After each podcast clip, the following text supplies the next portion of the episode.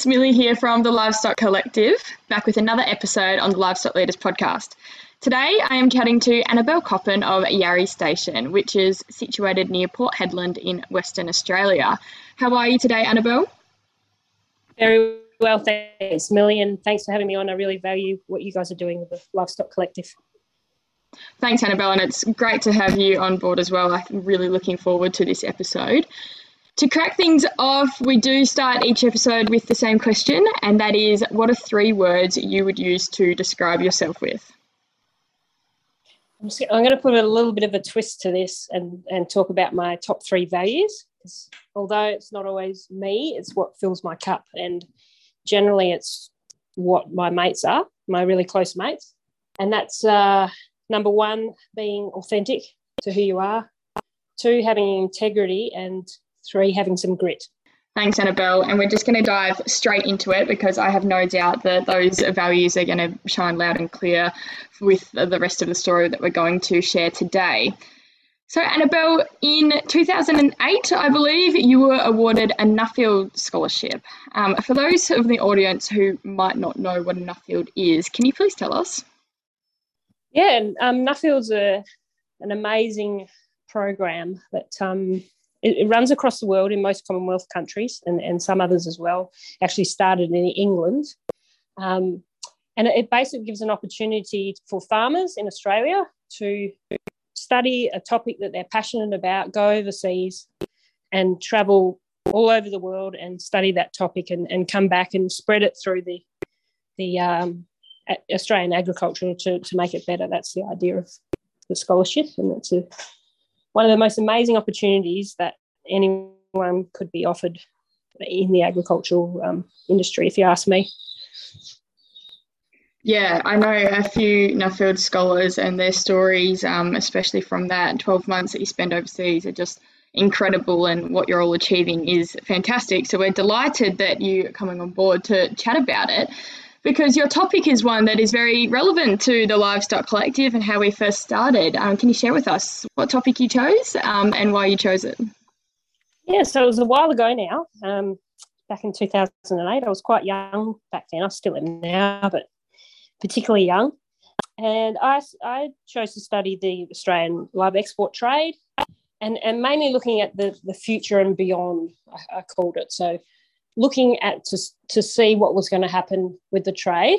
And basically was there a future for our family business to to keep um, focusing on, on servicing that trade? Or was there an actual need to move away from it? And that that mainly came from a, a lot of i guess talk at the time that the live trade would be over and done within 10 years. And that was back in 2008 and not not so much due to animal rights issues, more due to uh, changing economies in the countries, so, so, that there wouldn't be a need for live animals. So I had a lot of quite influential people telling me this, and I just got really curious about it, and uh, and I just thought, well, what a perfect opportunity to put in for a Nuffield, go out there and actually live and breathe it, and ask the questions to see really, you know, if if this theory about the trade was actually right? Or, or was there a future and, and what, sh- what should we be looking for and looking to change it in the future? And it was, yeah, over 10 years ago now, and the industry has certainly progressed. And before we dive into what you actually found, you are from a station that exports animals. Do you think there was a degree of bias? Like, how did you approach this so that you could research it with a open mind? Yeah, and look, it, was something that it was it, that rested thoroughly on my shoulders. But I, I was actually young enough to have that open mind. I was a partner in our business, but I, wasn't under the burden of the debt that I probably am now. That I'm a full owner and you know and the mm-hmm. bank and I own the place I don't I didn't have that pressure back then I was a free bird really and and although I was very passionate about the topic I certainly I feel that I had a enough of an open mind to get a feel for that and I, I was a little bit of a devil's advocate as I traveled I did ask a lot of questions that that kind of you know, counteracted what a lot of people were saying about the trade and why it would keep going. And and I um and I tried to write my report in in that sense as well. So I, you know, obviously I was I was part of the trade and I wanted to to see that it was going to going to do a good job in the future and go ahead. However, I, I, I put myself in a situation where if I came back with the answers that it was correct and the trade would be gone in 10 years, well, then we move on and, and we work out what we're going to do with our lives. Yeah, and, and thank you for that candid response. I think it takes a degree of um, being open minded from both ends, no matter where you sit um, within the industry or outside the industry, to form a sufficient opinion. So, thank you, Annabelle. I have no doubt that you conduct yourself with amazing integrity. And I'm so looking forward to hearing what you actually found. So, you looked at options for live export if there was a future, and if so, how do we do it? And if not, what other options do we have? Um, can you tell us what you found? Yeah, so as I travelled around, I went into into Southeast Asia and spent a lot of time there, and then I spent a lot of time in the Middle East as well. So Southeast Asia was more looking at the cattle trade, and obviously the Middle East, a little bit of cattle, more sheep. And within that time, I just sort of kept asking myself and everyone else the question: Why live? and and will it, will it exist in in the future and why does it exist and also you, you kind of had to look back to look forward to why it started and, and why people uh, import live animals and what's fresh meat what's chilled meat and what's frozen meat and so the first question i asked was why live and then i started to kind of dig deeper once you learn from people and, and realize there's, there's very there's three clear markets over there within within meat and that's fresh chilled and frozen. And i guess that was one of my biggest learnings. It sounds pretty simple but you know most things are if you break them up and and and that's exactly why the the live trade does exist due to the, those three segments. And and also it's also very complex a complex answer as well. So, and, and when I say complex, I mean something that you, you can't solve simply. So you, you have to keep asking or keep having a go at something and then move from one stage to the next. So yeah, so that's that's kind of what I asked for 12 months. I lived and breathed the trade and went around and and just tried to keep coming back to that question of why it exists and, and where's it heading in the future. Yeah, before we get in, into the future, let's talk about the history that you just mentioned um, for Australian exports, both live um, and chilled and frozen. Yeah, I, I did spend a fair bit of time researching the history of the trade because I don't think that you can really learn about where you're going in, unless you look back. And also, there was a little bit of pressure on on me to to answer some questions, and, and one of those questions was well, the live trade is basically ruining the processing sector, and that's why there's no more abattoirs left in the north. And that that is actually, you know, putting pressure on our domestic system. And I, I was quite, well, I was intrigued to see what that was about, really. So, what what I learned from my research was that live and frozen has been happening since the late 1800s. We actually sent frozen meat to England in the um, the late 1800s, which was pretty cool, and it arrived safely.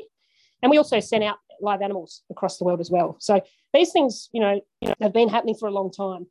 They, they obviously increased. The live trade increased a lot in the in the 70s and 60s and 70s, um, and you know made some massive changes in the north, and and also some and massive changes in the sheep industry as well.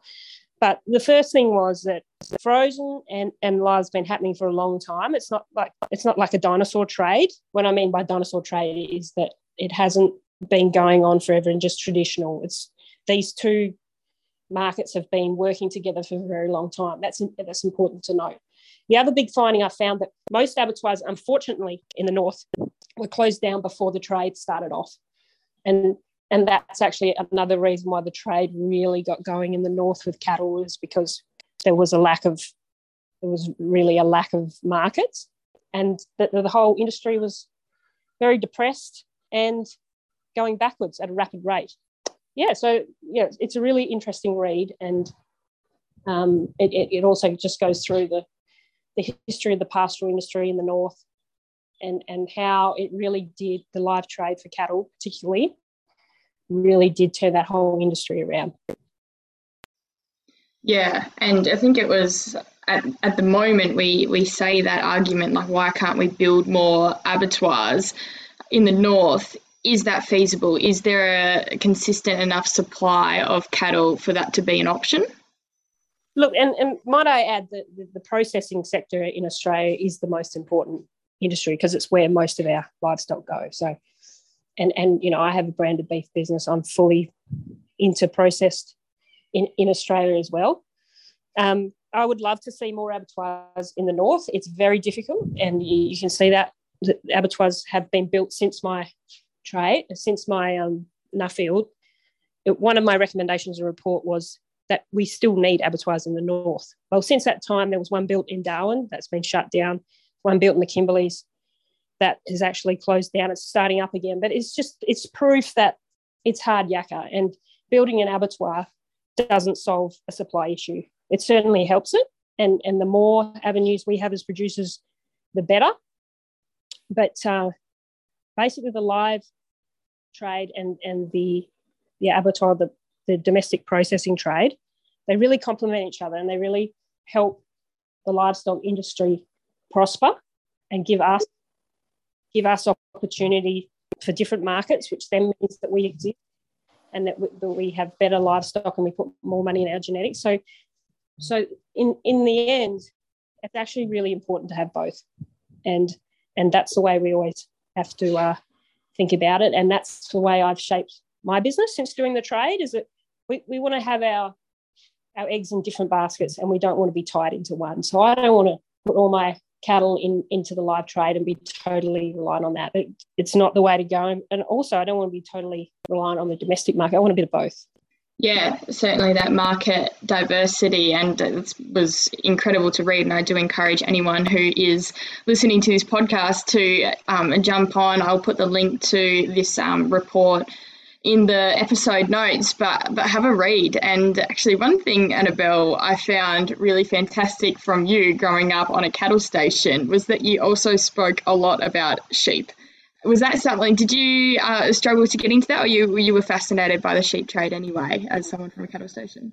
Oh no! Look, it is equally as important to Australian producers. It wasn't just about me doing that trade. Um, and you know, no, I love the whole livestock industry. So, and and it would it, it, the my scholarship wasn't just about cattle; it was about the livestock trade. So, we we focused on sheep as well. I also ended up working in the Middle East after my scholarship, contracting in the live export program. So, I got a bit more of a feel of the sheep industry in that time as well the sheep exports increase. We spoke about cattle before with the, the closing of processing facilities and whatnot. In the sheep industry, it's a little bit different. We had the wool price decline, um, the oil boom in the Middle East. Can you tell me about how that um, really triggered the live export of sheep to increase, particularly out of Western Australia? Yeah, so it, it, it was very different. If you start breaking it down, the drivers of why the, the sheep are there were quite different to the cattle industry. I mean, if you put it big picture, it wasn't. But one of the main differences was the Middle East was actually you can't value add to its stock apart from Israel, but and a little bit in Egypt. It is a total desert, whereas the Southeast Southeast Asia, it's a it's a jungle. It's tropical. It grows lots of byproducts. Whereas the Middle East, it it is a proper desert, like not an Australian desert. There's nothing there. They cannot produce livestock. So they needed, they really needed to import uh, live animals, and they still will, will need to forever, ever more. Yep. The other thing was obviously in the Middle East, there was more tradition of eating sheep.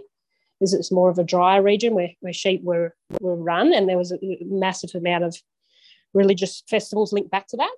Whereas we, th- I think that Southeast Asia were actually probably more inclined to eat cattle or buffalo due to the working traditions of Asia and buffaloes. So it, it, was really interesting seeing the difference in that and the customs and, and, and what people did. Um, and that really both countries or both regions for them, it all came back to food security. So making sure that they had food for their people because there was. I talked to a politician in uh, Jordan actually, and there was a lot of take homers from that guy. And he was actually starting to get a bit frustrated with me because I was asking these questions over and over again. And you could just start to see the look on his face of how ignorant I really was to their culture and what was happening. And he, and he said to me, There's two things in this country that we really need to keep civil cars out. Number one, priority. We haven't had to think about that in Australia because we've always had food on our plates. But number one for them was to, uh, sugar and fuel, and number two was fresh meat not not chilled or frozen meat, fresh meat. And fresh meat in in these countries is very different to what we call fresh meat. So fresh meat for most Australian consumers is something that's generally chilled, hasn't been frozen yet.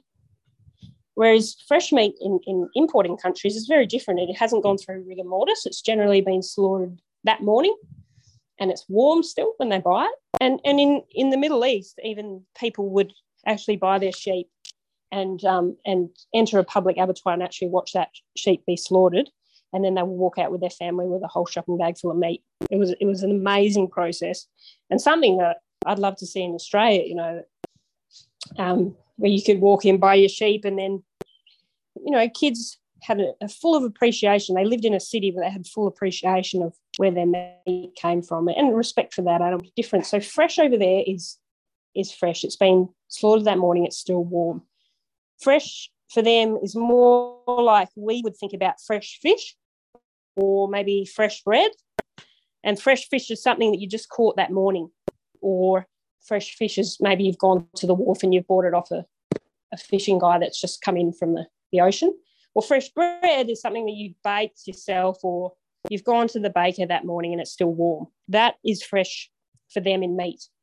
And, and that's the difference that really marks why this whole trade exists and why we will never be able to substitute it with a, chilled product. Even putting carcass was slaughter the carcasses, put them on a plane, and get them there the next day. That that happens now, but that actually will never substitute a fresh product. And and that's something that we as Australians really need to respect and understand as to why this whole trade really exists there's obviously other things behind it. So there's food security. And, you know, as a politician, what would you rather? Would you rather to know that you have 200,000 sheep, which may last two months of supply for fresh meat for your people? Would you rather a contract with an Australian processor that you, they will be flying in, in every every morning? I know what I'd rather. I, I know that I would rather have those those sheep in your country ready to slaughter every morning, knowing that, they will be there to keep civil calm within people. And in Southeast Asia, obviously, there's even more of a complex reason. You know, it all comes back to fresh, but also it, it, it creates jobs for people, creates value because they they actually value add to the cattle by putting more weight on. They feed them, they create jobs. There's there's hundreds of thousands of people, I would say, employed because it's live. It's not, it's not a box of meat. They feed it, someone has to drive to the truck, someone has to work in the abattoir. The little guy comes and collects the blood and makes pellets to then sell to the fish farmer. Someone pick, collects the gut fill and takes that and sells it as fertilizer. Someone collects the bones, you know. So there's all this value add for their country to create jobs. That was probably more clear in, in Southeast Asia to, to be creating jobs, whereas the Middle East, they were more about fresh there was a lot more money around, so they weren't so much about creating jobs. They were more food security for their people. Also, very important in Southeast Asia as well. But another driving force in that Asian country compared to the sheep industry was the um, was the need to value add and create jobs through those animals. So, Annabelle, we've spoken about at home that market diversity and how it drives up domestic prices. And now we're really focusing on the unique qualities of fresh, frozen, these different products in market. How does Australian products, how does it stack up overseas in these countries compared to other products um, from other countries that they import from? So, generally in Southeast Asia, I found that Australian cattle that were slaughtered in that country were called local pretty much. So it, it, it wasn't so much it's Australian beef, that's local. Say we couldn't grow seedlings for our veggie garden in Australia, we had to import them from another country. But you could buy seedlings and you can put them in your garden and then you pick those seedlings. I would actually, if I couldn't grow, if if I couldn't buy vegetables, I would prefer to buy seedlings and grow them and and eat them because I would actually almost they're local. Whereas if I buy a, a vegetable that had been grown overseas and, and sent in, it's very different, even though the point where that plant started might not have been in Australia. So that's kind of how it is with those animals. They've, they've gone in, they've been a part of that culture, they've been fed the products local to that area, and then put through the hands of local people and being sold by local people. So that's the big difference. So it's a very different anyway. Um, in the Middle East, people often bought sheep. They would come to on their Fridays. They would come and buy a sheep with their whole family, and um, then they would take it to into the public abattoir, which is usually linked to where they buy the sheep, and then they would walk away with the meat. And they would usually know that was an Australian animal, and there was generally a sense that they preferred the Australian animal. It came from a healthy country. Our Australian sheep were lovely and healthy compared to some of the other importing countries like Somalia and that sort of thing, where the sheep just did not look as healthy and, and happy. So there was all these little different markets, but they're all bouncing off each other as to why why live exists. So in the chilled shells, where it was imported directly from Australia, that that too was a was a totally different market. So that was again there was two sections of that. One was it was superior and it cost more, and they would they would buy that on their special occasions. The other one was that was actually cheaper. This is more so this is more in the Middle East. It was cheaper, and they would buy that during the week to keep them going. And the more superior product was uh, the the live animal when they went and bought it themselves. So there, there's not like chilled in the market is then also changes to what it does versus frozen and fresh. Like they're kind of all bouncing around, having different purposes depending on the people that are buying it. And that's that's something that we as Australians need to remember. And, and I love the quote: "Seek first to understand, then be understood." So it's not about just sending some live animals over there. There is so much to it and it's so complex when you start breaking down into little cultures and if it's middle class or if it's a poor family that that are trying to just survive versus a very rich Middle Eastern family. And, and, and they serve different purposes for the people that are buying them. So, what you're telling me, Annabelle, is what you found back in 2008 when you did all this travel and you did all of this study was that there is a future for live export and there's a place in that um, with how it complements the frozen market as well as and the chilled market. Is that what you're saying? Correct. That live live animals there will always be a demand for them to trade across the world. And and that's mainly because of this fresh meat uh, demand. And there of course will always be a demand for chilled and frozen as well. And those three sectors of the market, we need to work together to, to do all three of them to serve our to serve our customers over overseas. So the processing market in Australia and the live trade market, they're, they're working together to complement our demands of our customers overseas. And, and that is something that we just have to keep coming back to the basics of, of why we exist and, and, and why it happens and how we work together. So let's bring it back to home soil now. What can Australian supply chains do? I know that you're very passionate about what the Livestock Collective does, in, and what we're really passionate about is uniting that whole supply chain. And I know you're passionate about it as well. How do we do that? How do we make it clear and transparent? Yeah, so of course, my well, my finding was that there will always be a demand for a live animal because of the the fresh meat um, demand, and there was all sorts of reasons why fresh fresh meat exists in these countries. The other thing was, will will Australia be a part of that market or not? And and the main reason that we won't be is due to animal rights and welfare pressures. So it we know that there will be a demand, but are we as producers and the country ready to to fill that demand? And that all comes back to it, back to markets and and this whole pressure from from animal rights groups, which is you know, as we've seen, it's a really serious issue that we as an industry have to take seriously and continue to strive and get better at things. So, and, that's where I left it in my trade, um, in my not my trade, my Nuffield.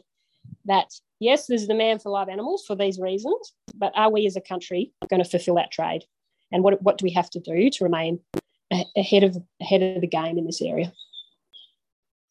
And what do we have to do, Annabelle? How can, well, firstly, have you seen progress made in the last 10 or so years? And what can we do from now to ensure that producers of both sheep and cattle in Australia can keep exporting our, our product that's in such high demand overseas? Oh, obviously, massive changes, massive changes. And, and a lot of that comes back to the, the forced implementation of ESCAS and, and the 2011 debacle so that, that's obviously brought some positive changes in, into our our market. I think for to be able to strive to go forward, it also brought a lot of headaches as well with compliance and costs and all sorts of unnecessary things due to the fact that someone else designed that program, industry didn't. And um, I, actually, I met with Lyn White from Animals Australia in Jordan, um, unexpectedly, but a massive, a massive learning point for me. And she, you know, she pointed out a lot of very valid points about the trade. And, and one of them she said was if, if you close the trade, made a closed trade where, where you control what abattoirs they went to and, and um, went from there, you, you'll probably be a lot safer.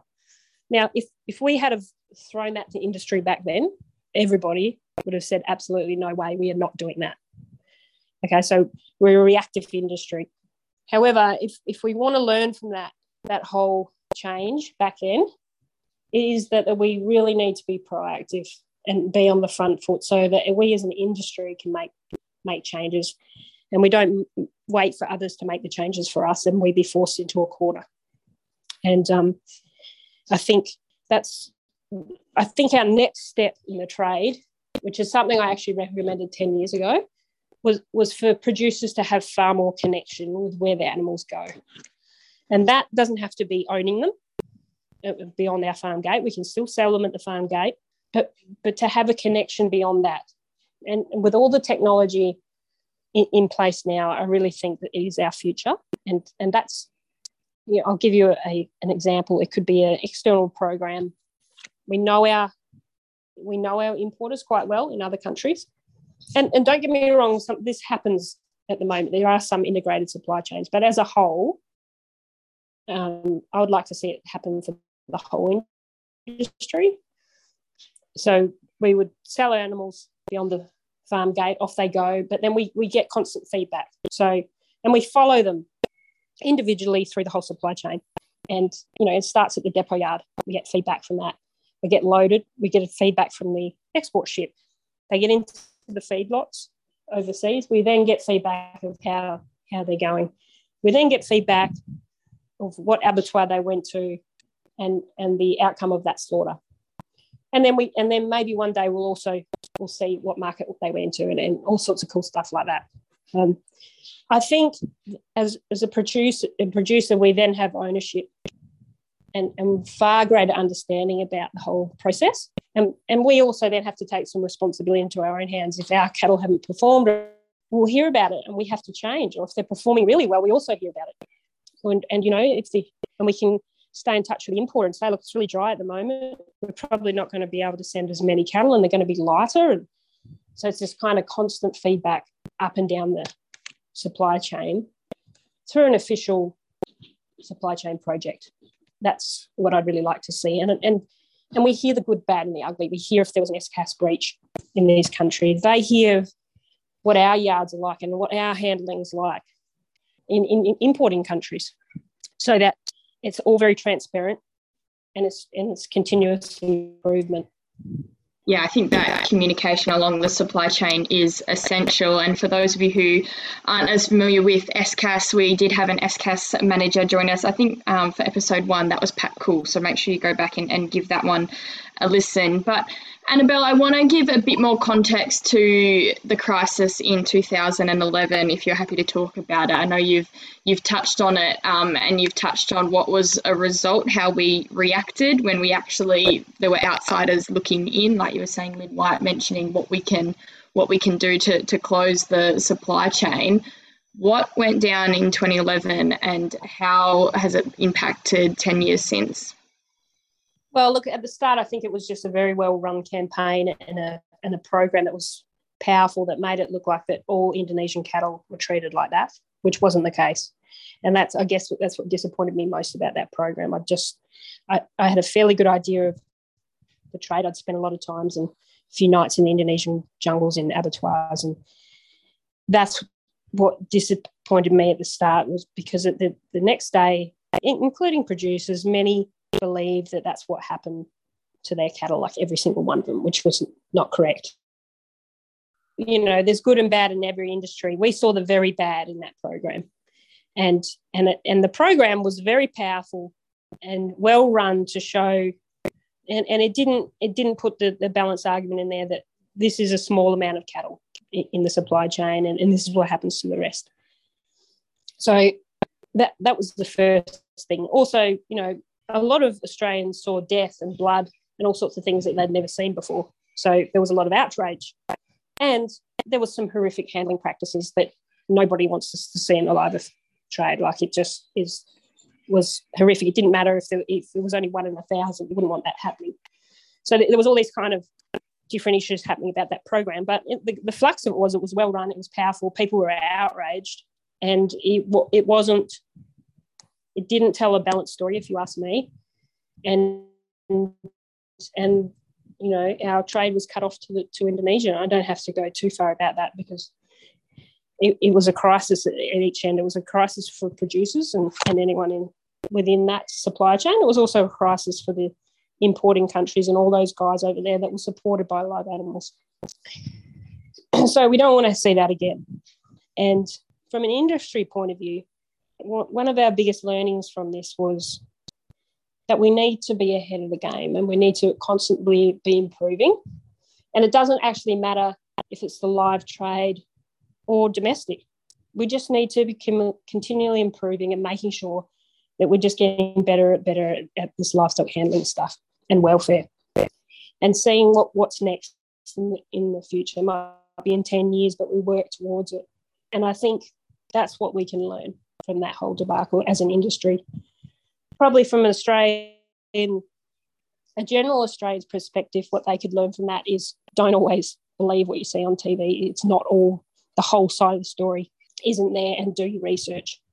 Annabelle, like you had a couple of years earlier, I spent a whole 12 months studying that and experienced literally the whole supply chain all around the world yourself. So I can imagine that was especially difficult for you for you to see. But you've mentioned earlier about what outsiders looking in and improving animal welfare and how we can regulate it and improve. What I want to ask you is you speak about measuring animal welfare in your piece. Is measuring animal welfare on mortality, is that enough? And what else can we be doing? Uh, look, no, I don't think it is. It, it's not just mortality, it's the animal's well-being and and there's a, there's a whole series of little things that make a big difference. So it can't it obviously you know it's a bit like a nursing home, isn't it? You can't just measure on how many people die or how many people live. What was their what was their quality of life when they were looked after? So it, it definitely has to, to keep coming back to that. And um and it has to come back to the farm gate as well. So it, it has to be a whole of industry approach to, to make sure that that one that we can prove actually that we deeply care about these animals that we do. But it's not just me standing up saying i care for my animals and i i, I stay within the laws of australian animal handling. It's got to be a bit more than that i think in the future to to prove what we're doing and two it also just helps the people that the rogues of the industry it, it, it just will either ship them out or or get them to, to lift their game a bit so that they don't pull us down so there's two two faculties that I think of measuring our welfare standards into the future. Are we on track? Are we making progress, do you think, in this space? yeah, I think we are. Um, we can always do better, and I would like. I would, I would really love to see an, an on-farm welfare program. I know there's already there's some around and some exist, but I, I want to see one designed by producers to, to measure real, real, real welfare indicators, and and that's practical and tangible, and it's not something that you tick boxes and put in your drawer. It's something that's within the culture of your place and apt to prove what we're doing and modern and uh, and interactive. You actually have some some plans in this area, Annabelle. Do, do you want to share them with us? Yeah, look, I, I don't have, you know, it's it's a vision, and I think I actually think there's a lot of producers and a lot of people thinking about this now. So it's worth talking about because you don't want to duplicate things. But it's exactly what I just talked about having a welfare program, which would then link into a supply chain program to where we would see our cattle go and we get feedback and, and, and have a far greater integrated system. And, and with that, there would be a very practical, tangible, modern, usable welfare program that we would run on our property that would help us show our integ- integrity and our care for for our animals and, and more so than me just standing up saying I care for my animals. It's actually going to be a bit more than that. Like this is what I do. When I when I mark my calves, I make sure that they find their mother and we mother up and we walk them out. Or I water the yards down there so there's no dust.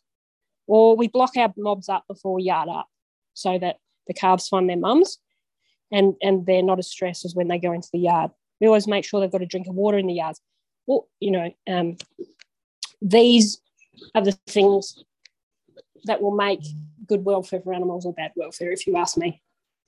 Yeah, and I think for us at the Livestock Collective, that animal welfare and the people all along the supply chain is something that we are so passionate about. That's who that's who we represent, and we always discuss that we are, sharing these stories and representing the industry so that the public understand why we operate, how we operate, why we do what we do, um, and the care that we take, the priority that we have for the animals, even before ourselves at times. Annabelle, I'm, I'm sure you can agree. But we're also placing trust that the industry is doing the right thing and fully support any movement like what you're talking about in animal welfare Annabelle, I first met you at the Kimberley Pilbara Cattlemen's Association Livestock Handling Cup, which I just want to touch on because this was initially your idea where you brought some teams together and um, had a livestock handling cup that did focus on animal welfare and, and teamwork in the yards. Um, just briefly, can, can you touch on that? Yeah, well, it was actually an idea of mine and a great friend and mentor, Boyd Holden. So we came up, we, we do a livestock handling course every year with Boyd. He's a livestock handling specialist, you would call him. And uh, we kind of you know, eventual, but we came up with this idea. Wouldn't it be cool if we, we had um, an event where people could get together and showcase and learn from others about great livestock handling skills, good stockmanship, so that's where it came from, and we we can't we did it within our own team for a couple of seasons. We just had the we would handle weaners, and then everybody would watch and score each other and see who did the best job with with quietening those weaners down. And uh, and so then and the whole idea of the livestock handling cup came from that. So now lots of stations join and they come together at one spot and there's a competition about handling cattle and your stockmanship and, and your teamwork. And uh, there's not really any other events around like that where it just focuses solely on on the stockmanship of the skills and, and learning from others and and displaying it and also just having some pride about what we do in our industry and showcase that. And that's the idea of the cup. Yeah, Annabelle, I can say it was fantastic. I was up there last year in 2021 um, with support. Thank you to International Livestock Exports who got me up there, and I was able to do a speech and talk to everyone there. But can I just say that everyone, all the teams just had the utmost care for the animals. Everyone was just stoked to be together um, and to focus on what you're saying the teamwork, um, the communication, and the animal welfare. It was fantastic to, to see, and I could tell that you know the industry is is proud and it was great to be a part of so well done and looking forward to heading up to more if i can yeah and, and really it's from from little things big things grow we really hope that it will become even better than it is in the future and it might even spread across the country and and um and have have a great influence it, it certainly helps our team i find when our team come home everybody has a great deal of pride in their stockmanship before they leave when they when they come back they it's just it injects you with a, a positivity and pride about what you do. And it, it is it is a really cool event to, to be involved with. I think we need one in the sheep. Yeah, absolutely. Yeah, well, we'll work on that, Annabelle.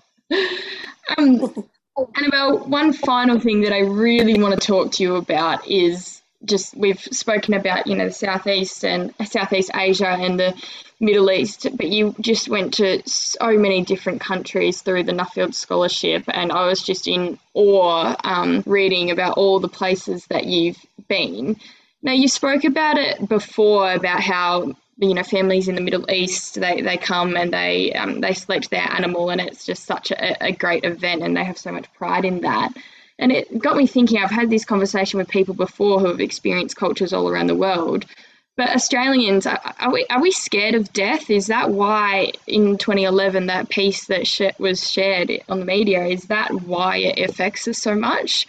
Are we, are we too um, sheltered from, from death, generally speaking? It, it's a natural instinct to hate cruelty, yeah? And, and, and what was shown on that program was cruel. But like you say, there was also another element to it. There was lots of blood and, and slaughter. And definitely those those countries are far more connected to their their their food than we are at the moment. And and they live in cities.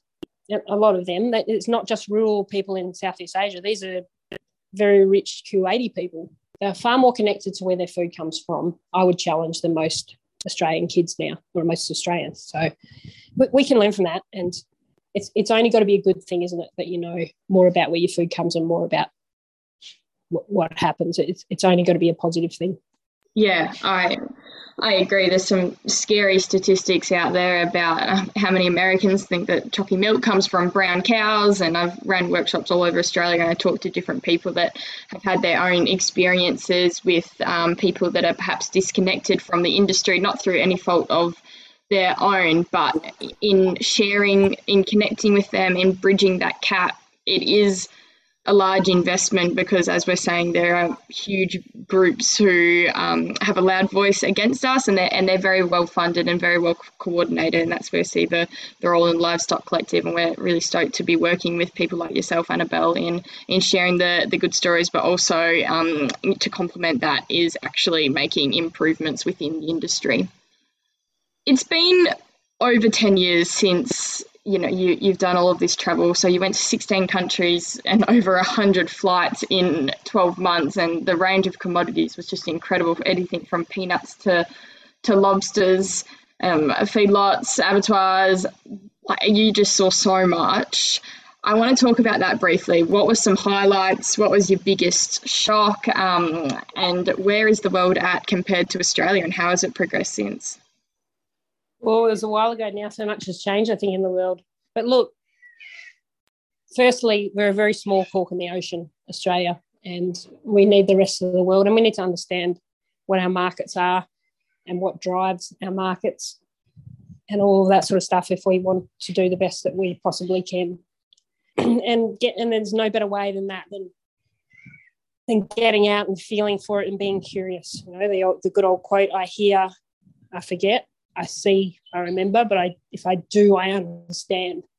And, and there's just nothing like being able to feel and do and and, and understand our markets and drivers and, and what other producers across the world are doing.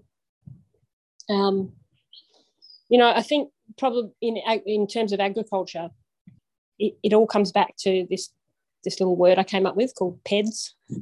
So it, it's all about supply and demand across the world and it, it's driven by four things this little PEDS word. So it's politics and people, it's the economy and the exchange rate, it's disease, and we've seen that lately with COVID.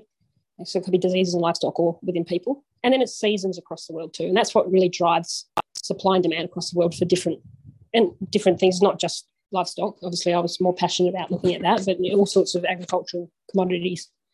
Um, however, there's nowhere in the world like Australia, particularly in, in the sense of like our big natural open rangeland country.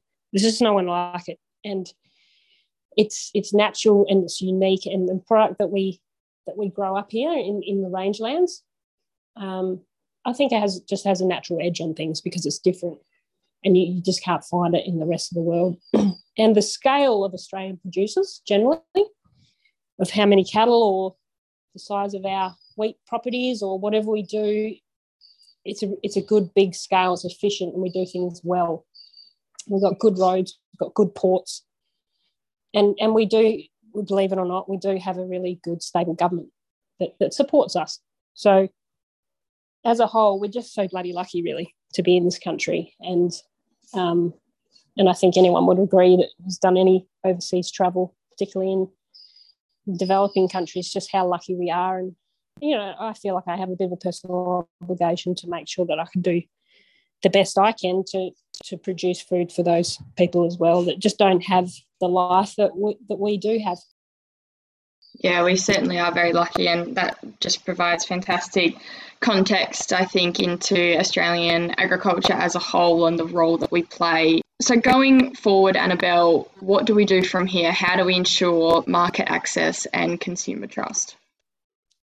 Oh, look, there's all sorts of. It's a complex question, the complex answer, but um, you know, first of all, we've got a beautiful product. We've got a beautiful country that we're producing it from, and, and we do have a beautiful product to sell. So we've got a we've got a great edge there. We're not very big. We're very small in the world, so we need to work together. We're not very good as producers at working together.